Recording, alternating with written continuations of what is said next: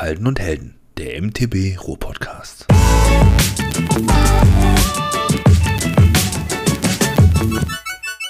Hallo und herzlich willkommen zur Folge Nummer 25 von Halden und Helden.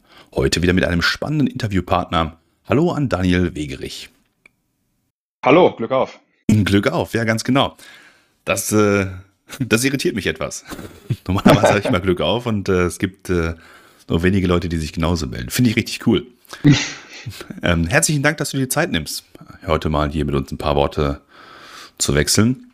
Mhm, gerne. Für, für die, die dich nicht kennen, wer bist du? Was machst du und woher kennt man dich? Wer bin ich? Ja, wie gesagt, äh, mein Name hast du schon genannt, Daniel Wegerich. Bin äh, mittlerweile ja, 43 und äh, ja, bin, Ruhr, bin aus dem Ruhrpott, aus Essen. Äh, Und aus was Essen? mache ich? Ja, erzähl weiter. Ja, was mache ich? Äh, meinst du es eher beruflich oder, also wenn ich nicht Fahrrad fahre, arbeite ich natürlich. Äh, bin seit 2020 äh, bei Bike Projects äh, und wir beraten Regionen, Kommunen hinsichtlich äh, Mountainbike, Tourismus und wir planen auch Events. Die Planung Events, genau. Auf eurer Seite steht quasi ähm, Bike Projects steht für Events, Tourismus und Trails. Ja, Das- auf den das- Punkt gebracht. Genau, das, das fasst quasi zusammen. Bist du da alleine oder seid ihr da mehrere Leute? Na, wir sind zu zweit. Das ist einmal der Thomas, Thomas Schlecking, das ist der Inhaber, Geschäftsführer und ich. Okay. Gibt es irgendwas, äh, wofür ihr bekannt seid? Ja, ich sag mal, im, im Ruhrgebiet. Wir, wir organisieren jetzt dieses Jahr zum zweiten Mal äh, die Gravel Games. Mhm. Daher kennt man uns vielleicht auch. Ähm, wir haben verschiedenste Trails im Ruhrgebiet auf Halden auch, auch geplant, äh, auf der Halde Schurenbach oder auch auf der Hohewart. Mhm. Und äh, ja, das, das ist so das, was wir tun. Und das ist ja quasi auch genau das, weshalb wir heute miteinander quatschen. Einmal die Gravel Games und natürlich dann auch die, die Trails auf Halde Hohewart und Hoppenbruch. Die sind ja, ach Quatsch, Hoppenbruch, Entschuldigung. Hoppenbruch ist ja FLC. Auf der Genau. Schulenbach Halde und, Hohe, und Hohewart natürlich.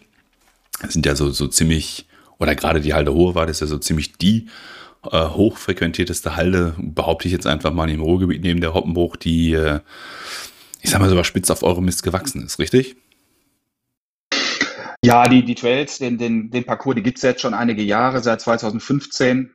Und ähm, ja, das war damals halt die Idee vom Thomas, beziehungsweise auch dem RVR, hier mal, mal ein Angebot zu schaffen, ein leg legales Angebot auf einer Halde. Äh, illegale Trails gibt's auf Halden ja bereits genug, wenn ich mir die Haniel oder so angucke. Mhm. Da war dann einfach die Idee, was, was, was Legales, äh, Offizielles zu schaffen. Weißt du noch, beziehungsweise kannst du, du hast ja gesagt, du bist noch nicht ganz so lange dann dabei, aber ähm, wie, wie, kommt so eine Zusammenarbeit, äh, wie kommt so eine Zusammenarbeit zustande? Kannst du da was zu sagen? Ähm, ja, ich sag mal, der Thomas oder auch ich äh, sind schon lange auch mit dem RVR äh, zusammen und, und, und man bespricht sich und ja, dann, dann muss man einfach auch vielleicht mal auf den richtigen Mitarbeiter treffen, der, der selbst da äh, ambitioniert und, und, und auch, auch, auch kreativ ist. Ja, und dann kann sowas äh, passieren. Es dauert halt teilweise einige Jahre von der ersten Idee Mhm. bis zur Umsetzung dann. Und ihr macht dann die konzeptionelle Arbeit dazu, ihr arbeitet im RVR zu, oder wie kann ich mir das vorstellen? Ja, genau. Wir machen quasi dann die, die Streckenplanung, auch, auch, auch das Streckendesign. Und dann wird's hinterher von wem auch immer umgesetzt, äh, entweder von, von, von äh, idealerweise von richtigen Trailbauern halt äh, oder, oder Mhm. auch anderen. Und ja, dann werden die Trails gebaut. Okay. Seid ihr dann danach raus oder seid ihr dann auch weiterhin noch dafür verantwortlich, beziehungsweise seid ihr dann auch Ansprechpartner für den RVR, wenn es jetzt zum Beispiel um Ausbesserungsarbeiten oder, oder Neudesign oder sowas in der Art geht? Oder ist das so, Nee, so ein, wie kann ich mir, oder, fragen wir es mal so, wie kann ich mir sowas vorstellen? Also kommt jetzt der RVR und sagt, hey, Bike Project, wir haben euch mal gegoogelt, ähm, macht da mal was für uns? Oder ist das so eine Geschichte, wie du gerade schon sagtest, ihr kennt euch schon relativ lange, Mhm. dass man da miteinander spricht und sagt, ey, hör mal, wir machen sowas und ihr habt die Halden, wollen wir nicht mal was zusammen auf die Beine stellen? Also wie, wie kann ich mir das vorstellen? Wie kommt so eine Zusammenarbeit zustande? Ja, oft, wie gesagt, auch einfach über persönliche Kontakte. Ähm, und ja, im Endeffekt, so wie du es gerade beschrieben hast, so ein bisschen auch, äh, der Bedarf ist ja da und das sieht ja auch der RV selber, was auf den Halden los ist. Und Mhm. äh, von daher, äh, ja, sucht man sich und findet man sich. Äh, natürlich muss da auch irgendwie Geld da sein, Budget für sowas. Das sich ja nicht umsonst. Und äh, dann äh, passiert das halt idealerweise. Und äh, wie gesagt, die, die Hohe Wart, du sagst, das ist gerade selber wahrscheinlich eine der meistbefahrensten Strecken oder, oder Hallen im Ruhrgebiet. Mhm. Äh, ist, ist glaube ich, sehr, sehr erfolgreich. Da ist immer jemand unterwegs, wenn man selbst dort ist, äh, fahren immer, immer Leute und es scheint ja auch dann äh, ja, zu funktionieren und Einklang zu finden. ja, richtig. Ja. Richtig, richtig. Also wie gesagt, ich bezeichne die Halde ja auch als mein, mein, mein Homespot sozusagen, als, mein, als meine Local Trails mehr oder weniger. Ja. Und ähm, da, wie du gerade schon sagtest, da ist ja im Grunde wirklich immer jemand vor Ort, also im Sommer wie im Winter, ähm, weil die Halle ja auch nicht gesperrt wird. Ähm, das ist manchmal aber auch ein bisschen schwierig. Also ich habe selber die Erfahrung gemacht, dass ich vor einigen Jahren, ähm, da gibt es diesen, diesen XC äh, Downhill, heißt ja bei Strava das Segment, das ist diese Dschungelabfahrt, ne, mhm. diese langgezogene hinten raus. Da gibt es eine so eine Kurve, die, äh, die bricht nach rechts immer mhm. weiter ab und wird nach links ja. immer etwas enger und so. Da habe ich vor vielen Jahren mal ähm, versucht, Kontakt mit dem RVR irgendwie aufzu, aufzunehmen. Die haben mich damals an den RC Bur verwiesen, mhm. ähm, die dann irgendwie sagten, ja, sie würden da mit dem RVR drüber sprechen. Diese Kurve ist nicht entschärft worden. Und äh, ein Jahr später habe ich mich dann an dieser Kurve selber lang gemacht und mir das Handgelenk dabei gebrochen mhm. oder sowas.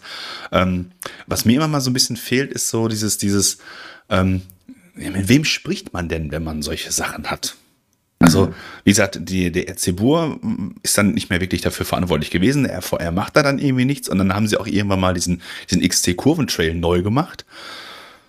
Und das war auch irgendwie seltsam. Das ist aber gar nicht eure Baustelle. Ne? Also ihr habt dann, wie ich gerade schon sagte, einmal so ein, so ein, so ein Thema, ihr konzept, äh, konzeptioniert das Ganze, ähm, die setzen es dann um und dann, dann sieht man sich in diesem Zusammenhang nicht mehr wieder. Ist das richtig? Nee, das ist nicht so richtig. Das ist so nicht. Ah. Äh, wir stehen da in regelmäßigem Austausch äh, mit, mit dem RVR und auch gerade diese, diese Situation, die du gerade angesprochen hast, auch darauf haben wir schon hingewiesen und da wird der RVR mit unserer Unterstützung jetzt auch äh, Veränderungen dann auch, auch, auch herbeiführen. Also äh, das, das ist bekannt, aber ja, auch so, so ein RVR ist, ist, ist, ist ein großer Tanker, äh, mhm. wie, wie viele Verwaltungen. Und äh, bis es da von der ersten Idee dann bis zur Tat kommt, dauert einfach. Das ist, das ist ganz normal. Ja. Mhm.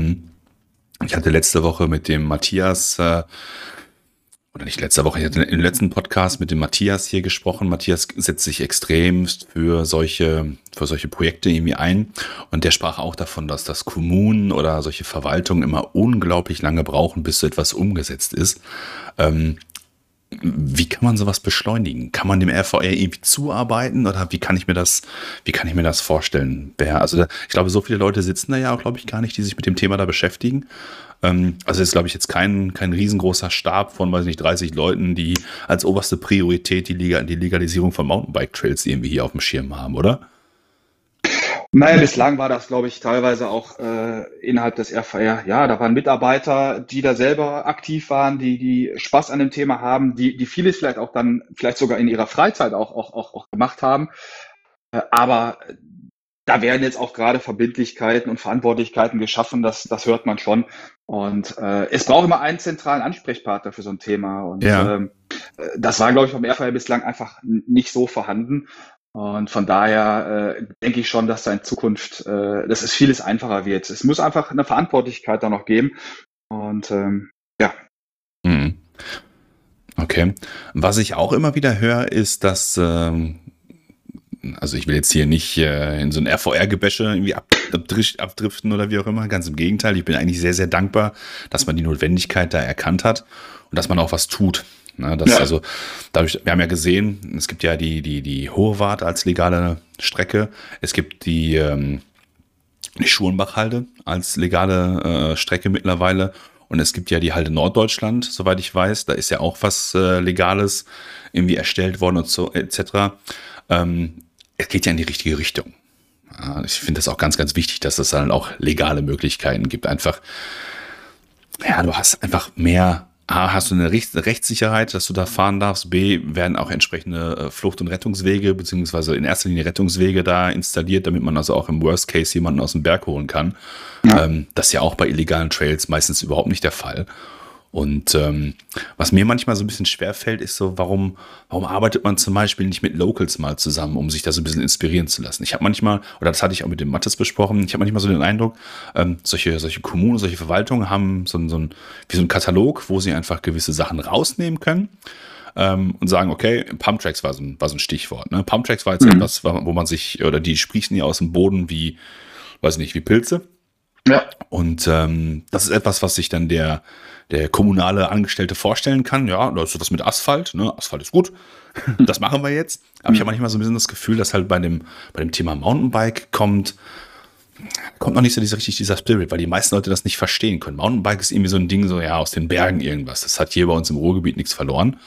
Ähm, siehst du das auch so oder ist da, bin ich da falsch gewickelt? Also, verstehen die das? Naja, in der Tat, du sagtest es ja gerade, immer die Vorstellung, Mountainbike, das kommt so aus den Bergen, aus den Alpen. Äh, ja, ich sag mal, die Hallen das sind unsere Berge, unsere Alpen.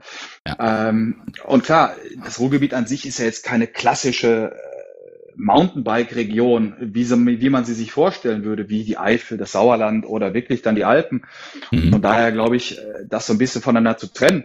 Und auch zu sagen, okay, auch selbst in einer Region mit fünf Millionen Einwohnern kann man toll Mountainbike fahren. Das wissen oh, ja, beide. Ne? Richtig. Äh, dass diese Botschaft, die muss einfach vermittelt werden und die muss ankommen. Und das ist aber, wie gesagt, glaube ich, auch, auch manchmal einfach fehlt die Vorstellungskraft, äh, dass, dass Leute auch zu uns kommen von, von außerhalb und sagen, ey, hier, ich will in meinem Ruhrgebiet Mountainbike fahren, hab gehört, hier auf der Hohe Wart oder auf der Schurenbach. Äh, du sagst ja gerade auch, äh, Halle Norddeutschland, es entsteht ja immer mehr. Und mhm. ähm, ich will nicht sagen, äh, die, die Trails sprießen gerade wie Pilze aus dem Boden, aber nein, es ist wirklich das Bewusstsein jetzt auch da, äh, dass diese Hallen für Mountainbiker interessant sind. Und ähm, der RVR hat ja auch äh, jetzt im letzten Jahr eine Machbarkeitsstudie in Auftrag gegeben. Die haben wir dann auch, auch, auch, auch, auch umgesetzt zum Halden Trail Ruhr. Also quasi wirklich eine lange Route durchs Ruhrgebiet mit diesen ganzen Halden aneinandergereiht, wie eine Perlenkette Mhm. Und ähm, ja, das ist ja auf der einen Seite was, was für Einheimische natürlich. Alles, was irgendwo touristisch motiviert ist und geschaffen wird an Infrastruktur, ist natürlich auch und insbesondere für die Einheimischen.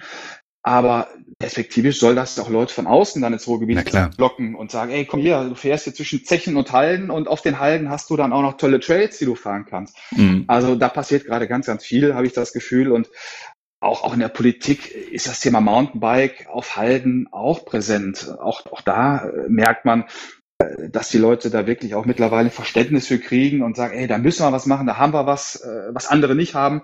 Das ist ein Potenzial, was vielleicht einfach auch nicht ausgeschöpft ist. Und das ist mhm. einfach toll, das da auch zu spüren. Ne? Ja, das ist richtig. Ähm, mal kurz zu deinen Wurzeln. Du kommst ja aus dem Tourismus, wenn ich das richtig verstanden habe, ne? Kommst ja ursprünglich Tourismus Richtung Sauerland? Genau, ich habe acht Jahre im Sauerland äh, gearbeitet, war dort verantwortlich für, für Radtourismus. Äh, in all seinen Facetten, also nicht nur Mountainbike, aber klar, mhm. zu meinen, ich habe 2008 dort angefangen, da gab es eigentlich nur Mountainbike-Tourismus im Sauerland, was anderes war nicht vorhanden. Und ja, über die Jahre hat sich das dann wirklich dann auch aus, ausdekliniert. Dann haben wir angefangen, das Thema Rennrad zu entwickeln, was sehr, sehr erfolgreich funktioniert hat. Ich meine, das liegt auf der Hand. Rennradfahren im Sauerland äh, gibt fast nichts Besseres. ähm, aber auch das Thema Tourenrad, Radfahren auf alten Bahntrassen, entlang von Flüssen, da ist einiges äh, passiert, da haben wir einiges geschaffen, einige mhm. Routen sind entstanden. Ja, das sind so meine beruflichen Wurzeln, richtig, genau. Konntest du, oder beziehungsweise jetzt bist du ja hier im, im, im Ruhrgebiet tätig, ähm, kannst du Erfahrungen, die du im Sauerland gemacht hast, auf das Ruhrgebiet adaptieren? Oh, Erfahrungen, was heißt Erfahrungen, welche Art meinst du Erfahrungen? Na, du hast jetzt, du hast jetzt gerade schon gesagt, dass das ähm, ging um das, äh, um den Radtourismus im Sauerland, hm. sage ich mal. Ne? Fahren auf alten Trassen oder am Kanal entlang etc. Ähm, ich finde, ich persönlich finde ja zum Beispiel, dass diese, diese Idee, alte Bahntrassen zu Radwegen umzufunktionieren, unglaublich toll ist. Unglaublich toll ist. Du bist ja bei uns hier in der Lage, theoretisch hunderte von Kilometern am Stück zu fahren, ohne auch nur einmal wirklich Stress mit dem Straßenverkehr zu bekommen. Absolut. Ja. Und äh, ist das eine Idee, ähm, die im Sauerland geboren ist und die jetzt hier aufs Ruhrgebiet adaptiert werden kann? Oder gibt es da noch andere Erfahrungswerte, wo du sagst, also das, was im Sauerland super funktioniert hat, kriegen wir auch irgendwie jetzt hier ins Ruhrgebiet adaptiert?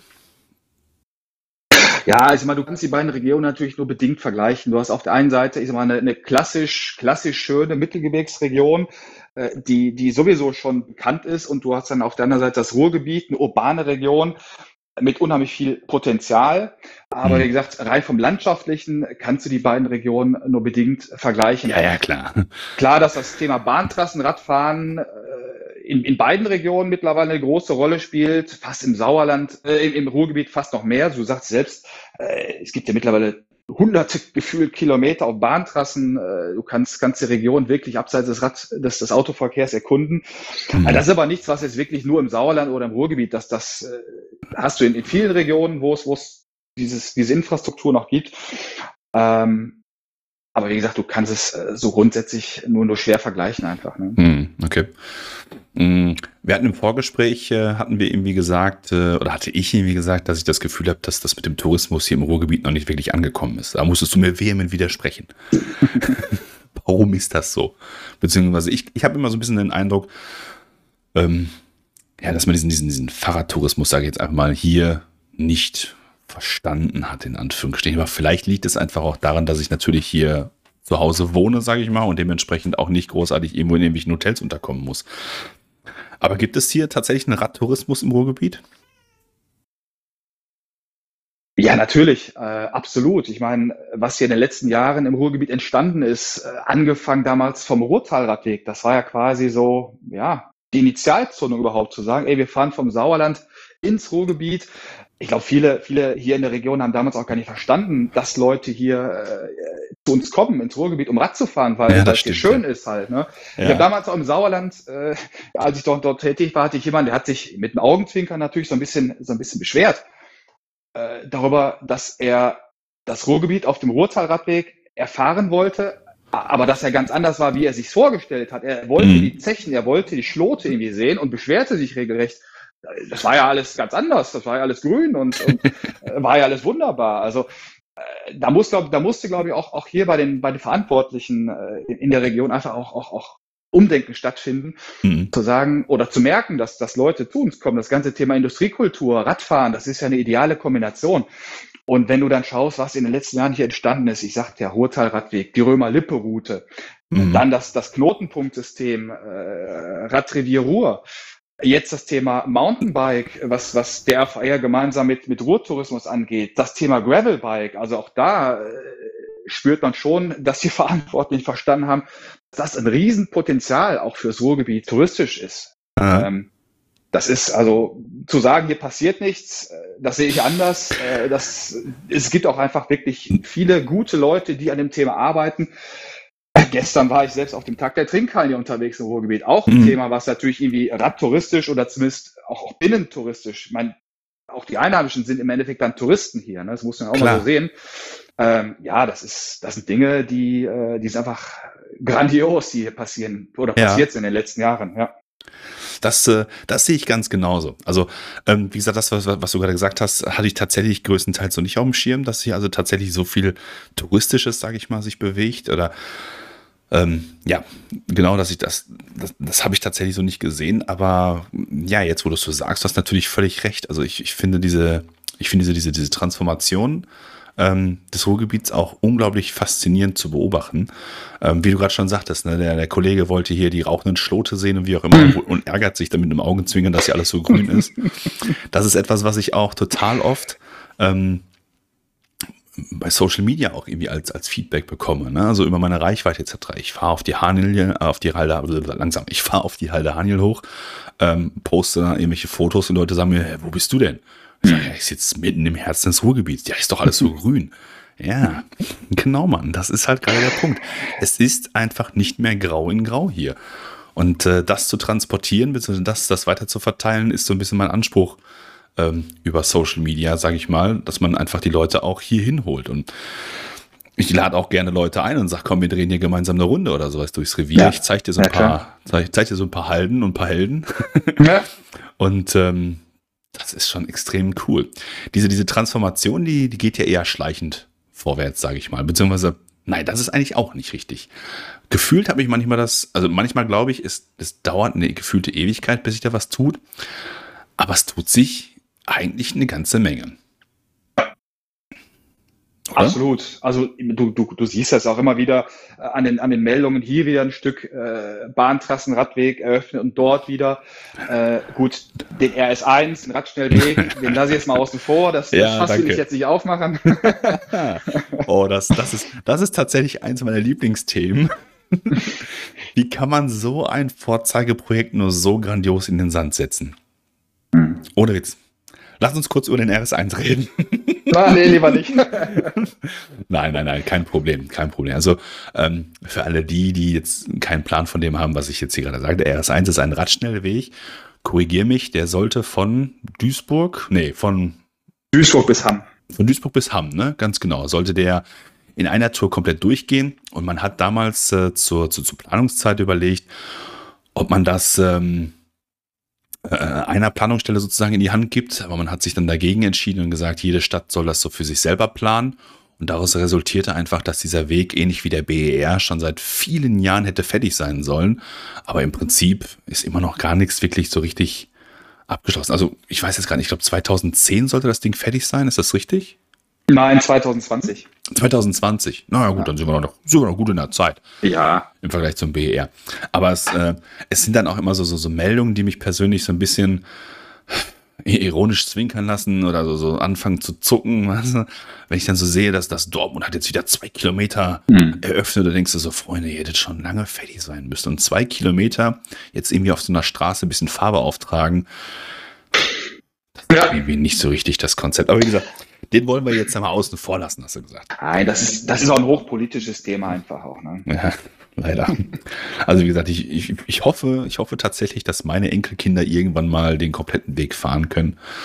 ähm, ich glaube auch, dass das, ähm, mal abgesehen davon, von dem VRM RS1, ich glaube auch, dass wir uns gerade in so einer dieses Wort Zeitenwende ist so überstrapaziert in den letzten mhm. Tagen, finde ich persönlich. Aber ich glaube tatsächlich, dass gerade so eine, so ein gewisses Umdenken auch stattfindet. Wenn ich so sehe, wie viele Leute in meinem Bekanntenkreis plötzlich ähm, sich fürs Fahrradfahren interessieren.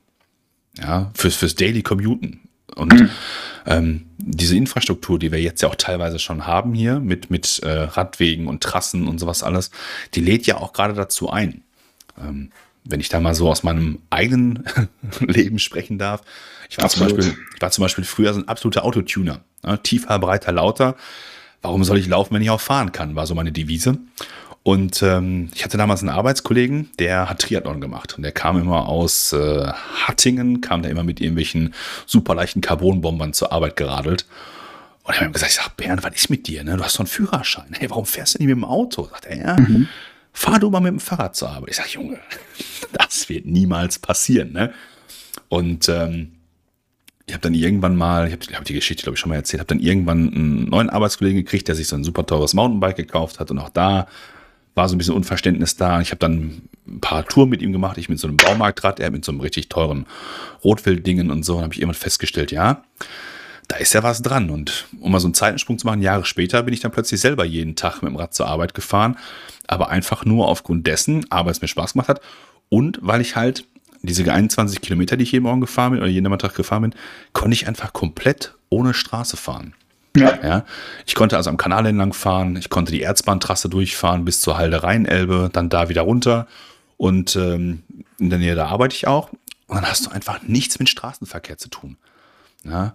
Und das ist etwas, was ich jetzt aktuell relativ häufig sehe, wie viele Leute jetzt auf die Idee kommen und sagen, weißt du was, auch gerade bei den Spritpreisen. Ne? Ich glaube, ich versuche es einfach mal mit dem Rad.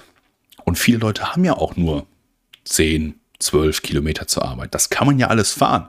Das klingt immer so unglaublich groß, ist es aber gar nicht. Und ich glaube, das ist eine große Stärke von unserem, äh, von unserem Ruhrgebiet hier, ähm, dass wir einfach so eng zusammensitzen. Und wenn man nur ein bisschen mehr in die Infrastruktur investieren könnte, könnten wir tatsächlich, glaube ich, auch äh, eine ganze Menge Leute mehr aufs Fahrrad bekommen. Und die E-Bikes, die tragen natürlich auch extrem dazu bei. Ne? Ja. Ja, aber ich, meine, ich, ich, bin ja bin auch eine Zeit hier in Essen gependelt nach Rüttenscheid. Und wenn du dann guckst, äh, dieser Abschnitt RS1 äh, zwischen Essen und Mülheim oder dann auch die Trasse Richtung Rüttenscheid, die Gruger-Trasse, da ist morgens äh, richtig viel Verkehr und da sind ja. richtig viele Leute, die nämlich genau das machen, was du, was du gerade beschreibst. Und ähm, aber es ist halt in der Fläche noch nicht, noch nicht ganz so möglich, äh, das so zu, zu, zu praktizieren. Ja. Aber ich denke, da wird sie auch in den nächsten Jahren ganz, ganz viel tun müssen. Äh, das Ruhrgebiet äh, muss sich verkehrstechnisch da neu aufstellen. Ja. Und ich weiß auch einfach, dass, dass da viele Leute im Hintergrund an dem Thema auch arbeiten. Wie kann man die Leute erreichen, dass sie selber auch auf die Idee kommen zu sagen, ich versuche es mal mit dem Rad? Ist das eine Idee? gute Frage. Ne? Äh, klar, im Endeffekt äh, Vorbild sein, Vorbild sein. Ne? Also äh, mhm. zu zeigen, dass es geht. Äh, viele haben da auch einfach Befindlichkeit mit Sicherheit. Äh, was was was äh, Wetter angeht, oh, kann ich duschen, wie, wie sieht das vor Ort aus, wo kann ich mein Fahrrad abstellen, aber auch da gibt es ja mittlerweile viele, viele Unternehmen, die das auch fördern, die ihren Mitarbeitern entsprechend das auch, auch bieten, was sie brauchen. Und ja, mhm. das, das ist einfach, sind viele, viele Stellschrauben. Natürlich die Infrastruktur an sich. Viele Leute haben auch einfach Angst, auf der Straße zu fahren, äh, wollen nicht im Verkehr unterwegs sein, gerade morgens zur Rush Hour. Völlig, mhm. völlig nachvollziehbar. Ja, absolut. Und von daher, wenn du die Möglichkeit hast, so wie du es gerade beschrieben hast, oder auch ich, wirklich abseits des Verkehrs äh, morgens ganz entspannt zur Arbeit zu radeln, äh, man muss es einfach mal tun. Das ist, glaube ich, das, das mhm. A und O. Man muss es einfach mal tun oder man muss einfach mal anfangen damit. Und da merkt man, was es einem, was es einem bringt einfach, was es auch mit einem macht. Ja. Ich sage immer, Veränderung findet immer nur außerhalb der Komfortzone statt. Mhm. Ja. Ähm, was ein Riesenthema ist, ist natürlich äh, dieses, dieses Konfliktpotenzial Autofahrer, Radfahrer. Ähm, Autofahrer sieht sich meistens, oder ich spreche nicht für alle, aber der Autofahrer sieht meistens ähm, sich benachteiligt, wenn er halt auf einen Radfahrer im Straßenverkehr stößt. Radfahrer nehmen dir was weg, die fahren ja auf den, oder die halten sich nicht an Regeln, die brauchen Kennzeichen und was weiß ich alles oder so. Mhm. Wie kann man, wie kann man das so ein bisschen entschärfen? Wie kann man, wie kann man dem Autofahrer erklären, hör mal, ich nehme dir ja nichts weg. Und äh, selbst wenn wir dir was wegnehmen, dann äh, kommt es ja auch irgendwie zugute, weil in dem Moment, also ich persönlich vertrete ja die Meinung, wenn äh, gibt ja auch diese Pop-Up-Radwege. Ne? Wir haben mhm. jetzt in Recklinghausen gerade einen bekommen, da habe ich vor ein paar Tagen so ein Interview äh, in der Lokalzeit mit jemandem von den Grünen hier aus Recklinghausen gehört. Und äh, da geht es dann wieder um das Thema Parkplätze. Mhm. Ja, die Autofahrer oder die Anwohner, die jetzt diesen Pop-Up-Radweg da bekommen haben, die regen sich natürlich auf, weil Parkplätze dafür gehen mussten. Und im Verständnis der Leute, da nehme ich mich auch nicht aus, ist halt immer noch so dieses, dieses, ich habe ein Anrecht darauf, dass mein Auto kostenlos irgendwo geparkt werden darf. Wie kriegt man den Leuten jetzt erklärt oder wie kann man den Leuten jetzt beibringen, dass das eigentlich gar kein Recht auf den Parkplatz gibt? Ja, das ist öffentlicher Raum. Ich sag mal, äh, so rein äh, strategisch verknappen wir künstlich mit den Parkplätzen unseren öffentlichen Raum. Äh, mhm. Und das Auto steht da kostenlos im öffentlichen Raum. Holländer machen es anders. Da zahlst du für dein Auto richtig Geld, wenn du es irgendwo in der Stadt parken äh, willst. Genau. Ich habe mal, glaube ich, ein Zitat der Bürgermeisterin, ich weiß nicht, ob du noch Amt ist, aus Vollürecht gelesen, die sagt, ja, ihr könnt gern zu uns mit dem Auto kommen, aber wir werden es euch nicht einfach machen. Ne? Und das ist, hm. Weil da merkt man schon so ein bisschen die andere Denke. Und wie gesagt, es ist alles öffentlicher Raum. Parkplätze sind öffentlicher Raum. Wir verknappen unseren, unseren Wohnraum dadurch künstlich. Aber ja, das ist auch ein großes Thema. Und äh, gerade, du sagst es gerade RS1, auch da spielt natürlich mal das, das Thema Parkplatz eine Rolle. Äh, Parkplätze, die wegfallen, äh, das, das löst bei Menschen hochgradig Emotionen aus. Wo soll mein Auto ja. dann stehen? Ne? Das ist also eine hochemotionale Geschichte. Ähm, ja, vielleicht braucht es einfach noch ein paar Jahre. Und angesichts der aktuellen Spritpreise, glaube ich, äh, wird das Bewusstsein dafür, dass es Alternativen fürs Auto geben muss, das Bewusstsein wird, wird wachsen. Mhm. Ja, das, das sehe ich auch so. Und ich glaube, wie du schon sagst, es braucht noch ein paar Jahre. Ich glaube sogar, dass es noch viele Jahre braucht. Also ich sehe jetzt bei meinen Kindern zum Beispiel, unser großer Sohn ist 18, ähm, der hat eigentlich gar kein Interesse daran, einen Führerschein zu machen. Also wir, wir zwingen ihn zwar dazu, weil ich der festen mhm. Überzeugung bin, dass du so einen Lappen wenigstens in der Tasche haben musst. Ob den hinter nutzt oder nicht, ist noch eine andere Geschichte. Aber der ja. sagt für sich auch, was denn, ich komme doch überall mit Bus und Bahn hin und wenn ich mal spontan hin will, dann fahre ich mit dem Fahrrad oder so. Das ist natürlich aus ökologischer Sicht, ne? Kannst du als Eltern nicht, nicht stolzer sein. Mhm. das ja, richtig, alles richtig gegeben Ja, eigentlich schon. Aber mhm. ähm, ich glaube auch tatsächlich, dass es einfach, also wenn du dir auch mal so die, die, die Städteplanung anguckst, etc., ne, die letzten gefühlt 60, 70 Jahre ist ja alles nur aufs Auto ausgelegt worden. Und ähm, was, was meiner Meinung nach bei vielen Leuten nicht angekommen ist, äh, wo, wo, wo auch bei mir erstmal ein Umdenken statt, äh, stattfinden musste, war, in dem Moment, wo ich eine Infrastruktur schaffe, die dem Radfahrer ermöglicht, sicher von A nach B zu kommen, kommt er vielleicht morgens auf die Idee und sagt, ich fahre die 10 Kilometer jetzt mit dem Fahrrad. Und in dem Moment, wo der Typ, der sonst vor mir im Stau steht, aufs Fahrrad ausweicht, steht er nicht mehr vor mir im Stau. Das heißt, da ist dann entweder Platz für jemand anderes oder im Optimalfall komme ich vielleicht ein paar Sekunden schneller irgendwie an mein Ziel, weil vor mir jemand nicht mehr da ist, der jetzt plötzlich rechts am Radweg fährt. Und wenn man so eine Stadt vernünftig plant, dann muss es am Ende des Tages doch Platz für alle drei Beteiligten geben. Also sowohl für den, für den Autofahrer, der auf seiner Straße klarkommt, sowie für den Radfahrer, der seine, seine, seine, seine, seine Fahrradlinie hat, unabhängig vom Autoverkehr und vom Fußgänger. Und natürlich der Fußgänger, der weder mit Radfahrer noch Autofahrer irgendwas zu tun hat. Kann man eigentlich machen. Passiert aber leider nur noch oder noch, noch nicht so richtig, finde ich persönlich.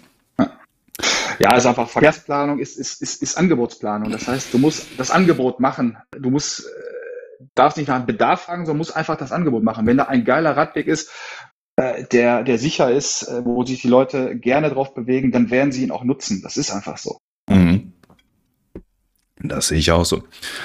Und wie gesagt, irgendwann fängst du auch dann an und bist kompromissbereit. Also wenn ich zum Beispiel überlege, ich muss äh, morgens am Rhein-Herne-Kanal entlang, da ist halt so eine, der Radweg, der da ist, der ist halt aus so einer, mh, hm, aus so einem Sand, Dreck, wasserverdichteten Gemisch irgendwie gemacht.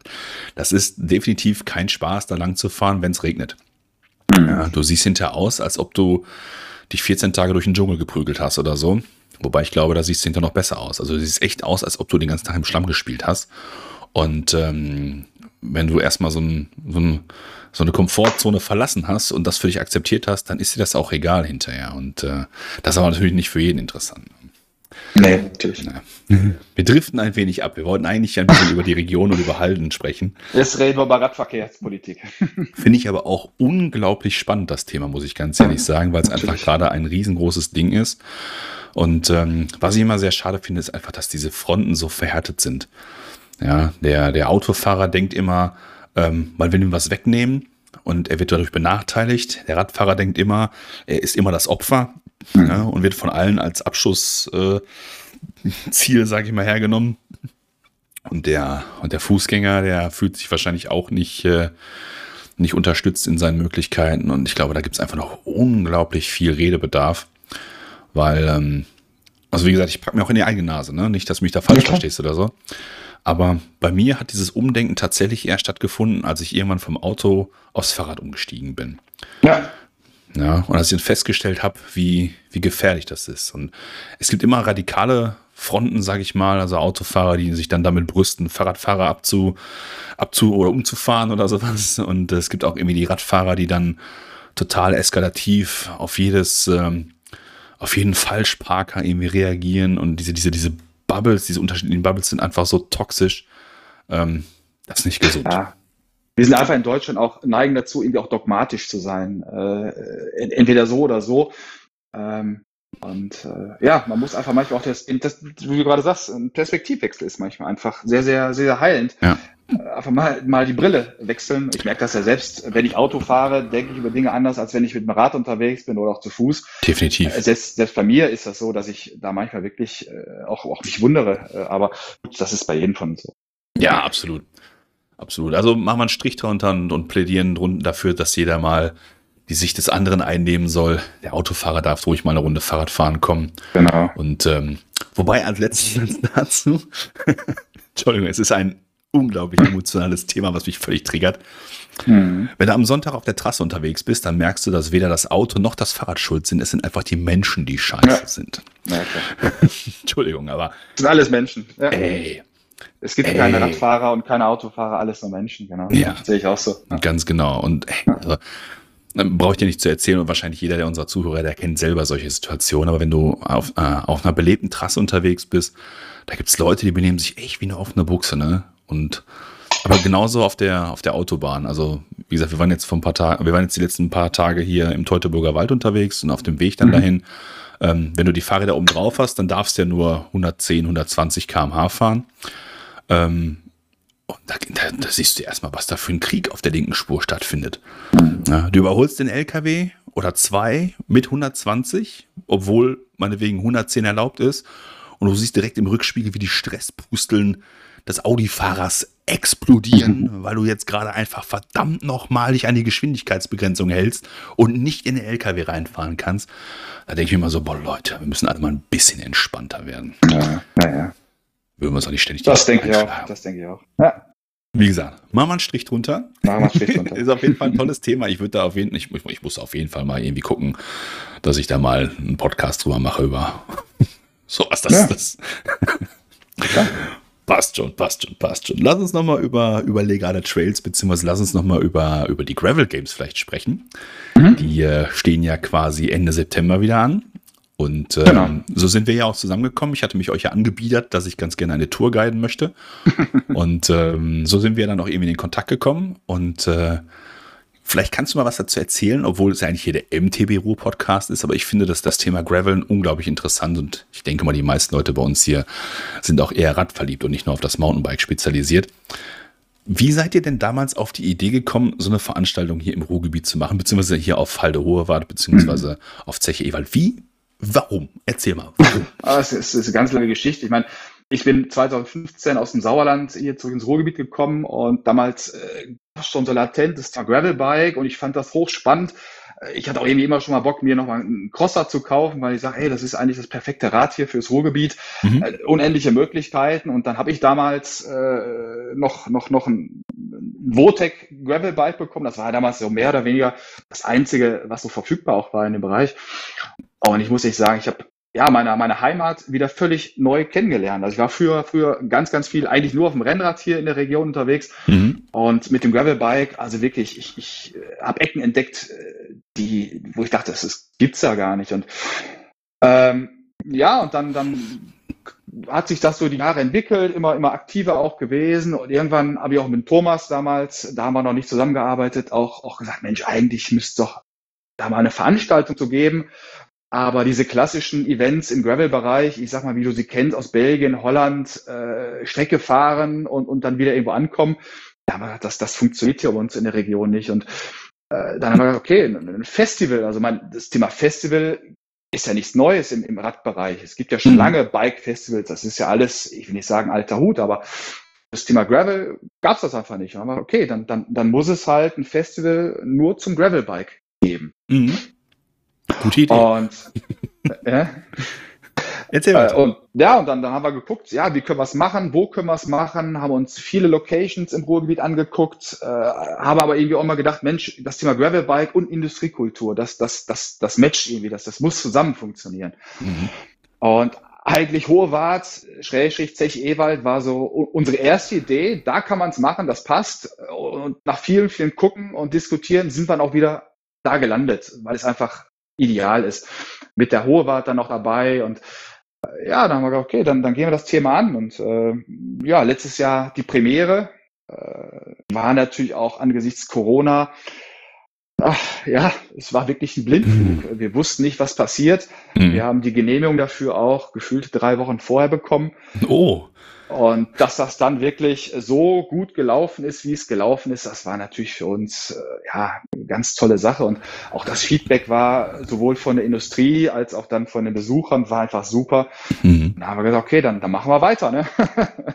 das ist eigentlich gar keine Frage. Es, es muss, muss, musste weitergehen. Ja, auf jeden Fall. Und jetzt Ende September dann die zweite Austragung und ja, wir sind gespannt, wie es, wie es an dem, an dem Thema weitergeht. Mhm. Wie war das mit euren, euren Sponsoren? Ich meine, das ist ja jetzt, ich glaube, der, der Schwalbe, die Schwalbe Gravel Games, die sind ja so als, als, ich nenne es mal als Schirmherr dann dabei. Seid ihr direkt mhm. da irgendwie offene Türen eingerannt oder war das eher so, boah, Junge? Nee, mhm. nee, also das Thema Gravel ist bei Schwalbe, das, das sieht man auch in den Produkten, hat einfach eine ganz, ganz große Bedeutung und äh, ja, das, das, das lag auf der Hand und äh, Schwalbe hat gesagt, ey, das ist ein tolles Thema, das ist ein tolles Format, das ist auch eine tolle Region mit einer, mit einer Zielgruppe, also äh, du musst nicht bis irgendwo in die Alpen fahren, um, um, um Räder zu testen oder, mhm. oder irgendwas zu machen, sondern wir kommen zu den Leuten. Nicht die Leute kommen zum Festival, sondern wir kommen zu den Leuten hier in die Region. Und äh, ja, das Thema Gravelbike ist einfach im Ruhrgebiet mittlerweile ein ganz, ganz großes. Das weißt du auch, wenn du am Kanal oder irgendwo auf Trass unterwegs bist. Ja, klar. Ein Drittel der Leute fährt mittlerweile ein Gravelbike, weil das Rad einfach, ja, ein Rad für alles ist. Richtig. Das sind, das sind Leute, die haben vielleicht auf dem Gravelbike angefangen zu fahren. Das sind aber auch Leute, die von der Straße kommen oder Umsteiger vom Mountainbike. Ganz, ganz viele Leute pendeln mit dem Gravelbike. Also die, die Szene, die ist so divers und so groß. Äh, da kommt noch das ganze Thema Bikepacking und jetzt mittlerweile auch, auch Gravel Race irgendwie. Es ist ja, es wächst ja gerade enorm. Also so viele Facetten äh, und ja, wir versuchen es irgendwie an einem Wochenende abzubilden, diese ganzen Facetten des Gravelbikes. Mhm. Das ist eine sehr spannende Herausforderung. Du hast gerade total viele tolle Stichworte genannt. Ähm, vom, vom Bikepacking über das Commuten oder wie auch immer. Für mich war das Gravelbike eine logische Erweiterung äh, meiner, meiner Mountainbike-Flotte, sage ich jetzt einfach mal so. Weil das Mountainbike ist einfach eine hundertprozentige Energievernichtungsmaschine. Mhm. Und ähm, das Gravelbike ist für mich so diese, diese perfekte Symbiose aus der, aus der Performance von einem Rennrad mit der, naja, Geländetauglichkeit eines Mountainbikes ist vielleicht ein bisschen, her, ein bisschen weit hergeholt, aber ähm, alles das, was ich mit dem Gravelbike machen kann, ist einfach schnelles Fahren und auch, ich, ich brauche keinen Asphalt. Ja. Ich, kann in den, ich kann in den Wald hinein oder ich kann auch mal so ein bisschen, naja, Trails fahre ich jetzt nicht damit, wobei ich weiß, es gibt Leute, die sind da wirklich hardcore unterwegs. Ähm, aber ich finde das einfach eine total geile, geile Mischung. Und was mir auch so ganz gut gefällt, ist so, dass du, das ist so ein bisschen wie so ein Sammelsorium. Ne? Du hast im Rennrad, hast du so eine gewisse strikte, ähm, ein Dresscode ist vielleicht das falsche Wort, aber du hast da schon so eine gewisse Etikette, sag ich mal, die man, mhm. die man äh, einhalten muss. Ansonsten wirst du wirklich sehr verpönt angeschaut. Ja? Rasierte Beine, Lycra-Outfits, komische Mützen und wie auch immer. Und im Gravel-Bereich kann einfach jeder so sein, also so habe ich das immer, habe ich das kennengelernt, kann einfach jeder so sein, wie er will. Ja, und von daher richtig geil. Es gibt einfach keine, es gibt keine Regeln einfach. Das ist das Schöne dabei, ne? Genau. Und äh, jeder Bike kann so fahren, ist genauso, ja. ja. Das Bike befolgt einfach keine Regeln. Wobei wir jetzt hier wieder vom Straßenverkehr explizit, ne? Da nehmen wir es jetzt mal aus. Das ist da nehmen wir es aus. Ja. Was habt ihr denn für ein Rahmenprogramm jetzt über den Gravel Games? Also ich habe gesehen, ihr macht auch, äh, ihr macht auch Rennen, beziehungsweise ihr veranstaltet Rennen mhm. über die Hohe Wart und sowas alles. Mhm. Vielleicht kannst du da mal einen Satz zu verlieren. Ja, im Endeffekt ist das ja so Gravel Games. Also das ist ja so ein, so ein fixer äh, Bestandteil unseres Konzeptes. Also die Games, diese Side-Events, diese Mitmachwettbewerbe, jetzt auch diese Rennen, das ist, äh, das ist das, das Sinn des Ganzen. Also auf der einen Seite die Expo, wo, wo die Industrie steht, wo man sich Räder angucken kann, das Testen, die Räder direkt auf der Halle testen und dann halt diese Games. Und äh, da wir im letzten Jahr äh, hatten wir auch Corona-bedingt und weil es auch die Premiere war, äh, nicht so viel. Hatten wir diesen Gravelminator, dieses kurze Rennen um die, um die, um das Eventgelände, so als, mhm. als Ausscheidung. Den letzten beißen die Hunde. Und dieses Jahr passiert erheblich mehr. Also dieser Gravelminator, der wird natürlich wieder stattfinden. Äh, dann sagtest du gerade richtig, äh, wird das große Gravelrennen auf der Halde geben. 50 Kilometer, sieben Runden über die Halde. Boah. Ähm, wo auch die Anmeldung schon offen ist, also kann man sich jetzt auch schon anmelden für.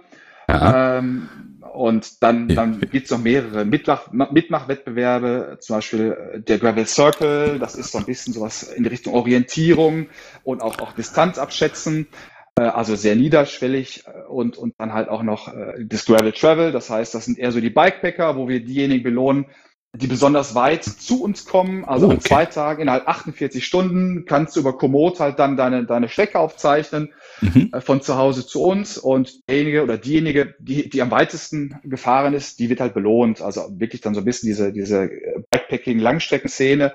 Ja. Und ähm, ja, aber wie gesagt, alles kann, nichts muss. Ich weiß auch, dieses Thema Gravel-Rennen wird zum Teil sehr kontrovers diskutiert, auch durch Ach, UCI. So? Und ja, ich meine, das ist auch so ein bisschen, ja, jetzt werden da Regeln eingezogen und, und, und äh, dieses ganze Flow, dieser ganze Flow des Gravel-Bikes oder der Gravel-Bike-Szene, da befürchten viele, dass durch sowas dann auch irgendwo ja, Regeln geschaffen werden. Aber mhm. ich sage mal, wie du gerade sagst, alles kann, nichts muss. Also ne, ich, ich kann auch, wenn ich äh, joggen gehe, kann ich auch einfach laufen gehen. Ich muss ja nicht beim Marathon starten. Ne? Also Richtig.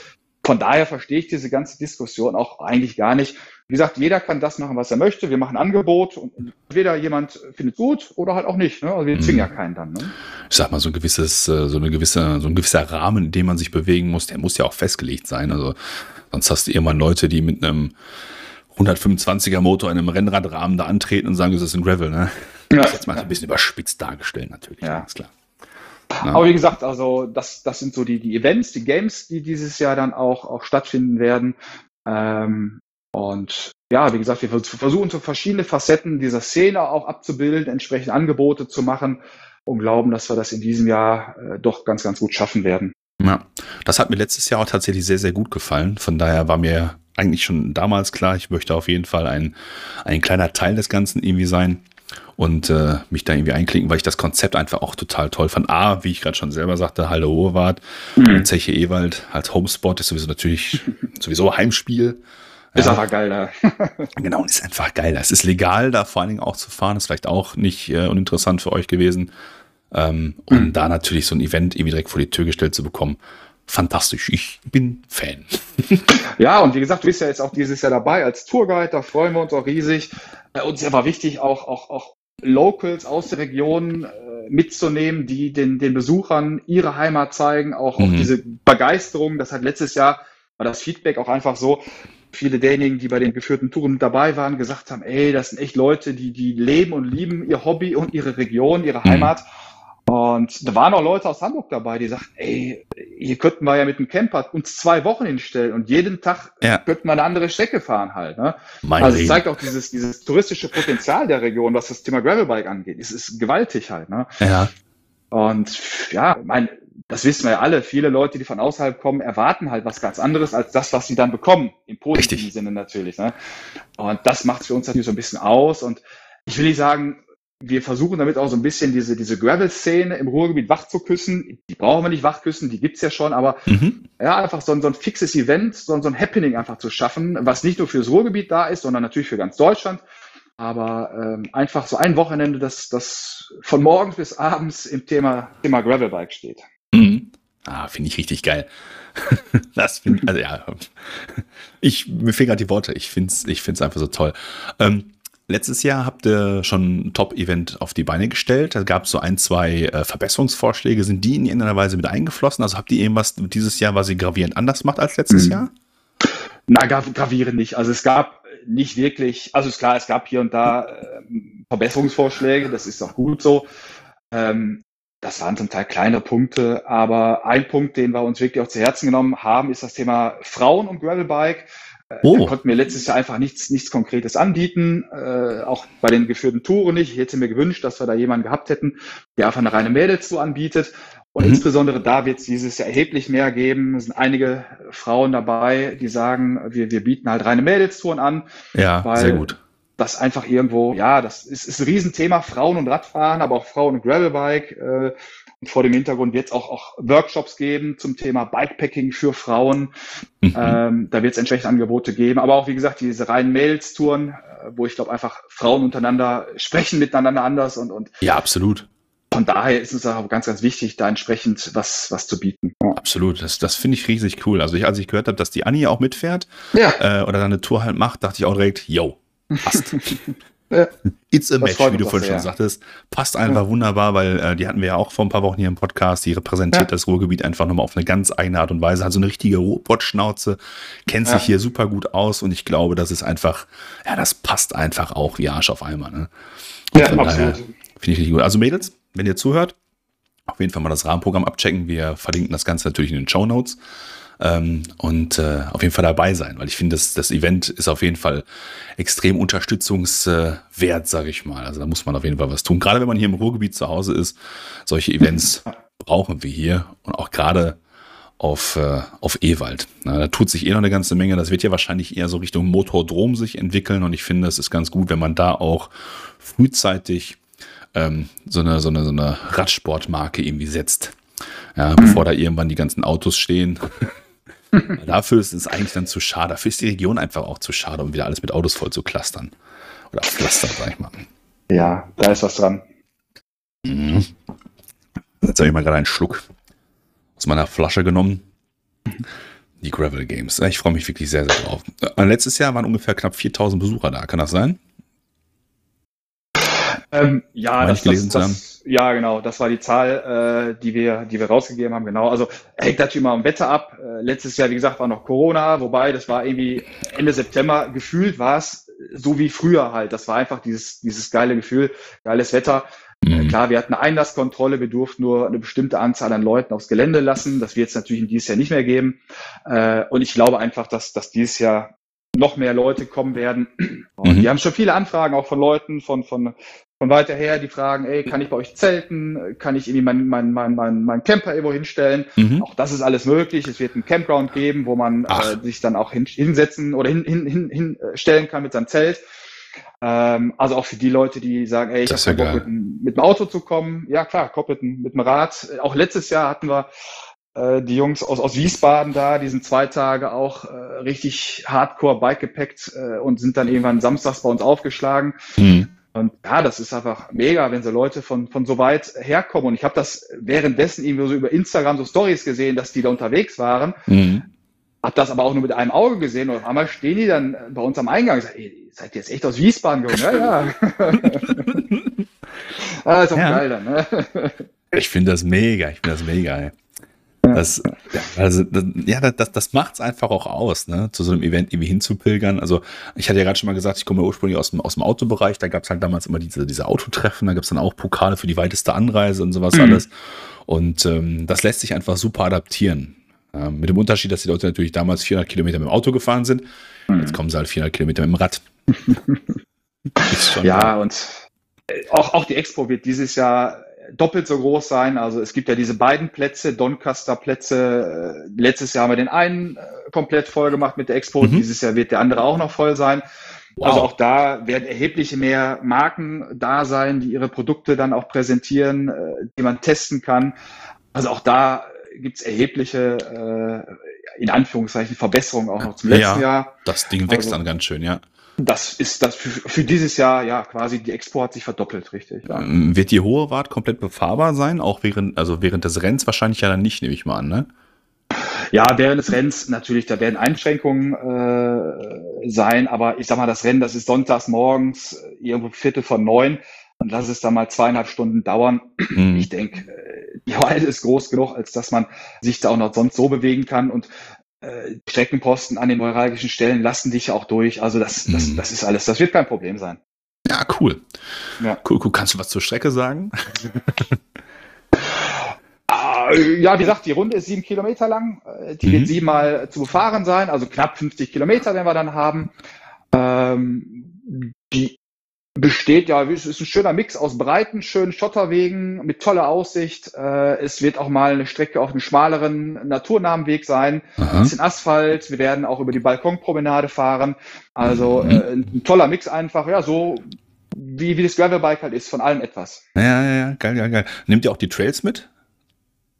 Wir werden auch den einen oder anderen Trail fahren, richtig. Ähm, also auch die, die XC, der XC-Parcours wird dann in dieser Zeit auch, auch gesperrt sein, einfach. Das, das, das muss man von vornherein auch ja, so sagen. Das war der Punkt, auf den ich hinaus wollte, ja. ja, ja. Nee, also das, das wird in dem Zeitraum dann einfach äh, nicht möglich sein. Klar, einige Abschnitte wirst du fahren können, aber du wirst nicht den kompletten Parcours fahren können, weil wir in Teilen auf der Strecke dann auch, auch die Rennstrecke gelegt haben. Ja, ja okay. Aber wie du schon gesagt hast, das, das geht dann um sonntags morgens für, für genau. ein paar Stunden, sag ich mal. Und ähm, Dafür kriegst du ja was geboten. Dafür ist dann auch ein bisschen Halligalli und du kannst das auch genau. angucken. Ich glaube, wenn du Radsport begeistert bist, egal ob du Mountainbiker, Rennradfahrer oder Gravelbiker bist, äh, wenn da die Leute sich die Halde hochquälen, das ist einfach geil, auch anzufeuern, zu gucken. Ja. Und von daher, ich sag mal, bieten wir da auch eine gewisse Alternative dann in dem Zeitraum. Ja. Genau, und für die Kolleginnen und Kollegen, die dann, die sich dann ärgern, dass man wegen der XC-Rundkurs gesperrt ist oder sonst irgendwas, die können einfach runter zur Expo kommen, sich da ein bisschen ja. inspirieren lassen. Wird wahrscheinlich nicht nur Gravelbike-Hersteller da geben, sondern auch den ein oder anderen äh, Händler dann da haben, der dann auch was fürs Mountainbiken anbietet, nehme ich mal an. dafür sind die Grenzen einfach so schwimmend. Ja, wobei wir schon Wert darauf legen, dass das, das explizit oder insbesondere natürlich Gravel-Bikes oder, oder Produkte für den Bereich auch, auch gezeigt werden. Aber natürlich, das verschwimmt und wenn einer da nochmal irgendwie ein cooles Hardtail oder ich weiß nicht was am Stand hat, äh, ja, ist wird auch kein Problem. Ne? Wird er nicht runtergeschmissen. Gibt es irgendwelche nein. großen Namen, wo du schon irgendwie was äh, verraten kannst? Gibt es jemanden, wo man mal ein Autogramm abholen kann oder sowas? Ja, der eine oder andere Promi wird, wird da sein. Das hat sich auch diese Woche dann nochmal so ein bisschen gefestigt. Äh, ich will da jetzt noch nicht vorgreifen, aber okay. äh, da, da wird ich, hatte, schon...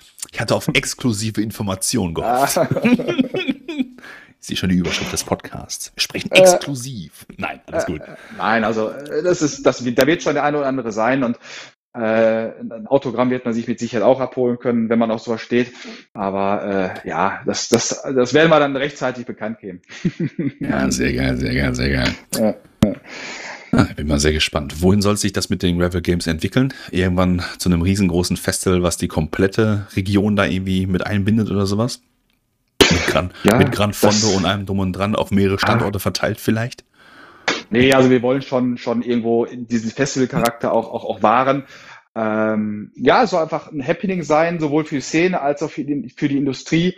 Ähm, letztes Jahr hat mal jemand unter einem Presseartikel geschrieben, ja, irgendwie so ein bisschen das Sea Otter von Deutschland. Geil. Ja, ja, Das, ist, das ist so eine Vision irgendwo, wo ich sage, okay, damit kann ich arbeiten. Ne? Ja, doch, doch. Ähm, löst in mir direkt totales Schmunzeln aus. So, yo, das, äh, ja, Sea Otter Festival in, in Deutschland. Ja, richtig geil. Ja, das, ja. das ist richtig cool. Ja. Wunderbar. Hast du sonst noch irgendwas, äh, was du uns erzählen möchtest zu dem Thema? Ja, also ich, ich lade einfach jeden ein, vorbeizukommen. Äh, es gibt, gibt lecker Essen, lecker Trinken, äh, tolle, tolle, tolle Stände. Also wie gesagt, erheblich mehr Marken auch noch am Start dieses mhm. Jahr.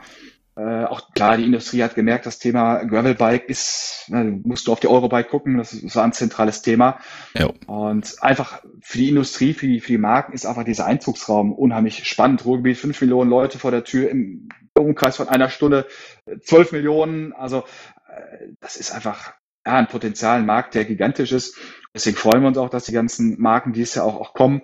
Und wie gesagt, einfach eine gute Zeit haben, vorbeikommen, ein bisschen sich entspannen, äh, quatschen. Äh, dann, es werden viele Leute aus der Region da sein, denke ich. Das war letztes Jahr schon so. Das war so ein bisschen Meet and Greet der, der Meet Szene and einfach. Greet. Mhm.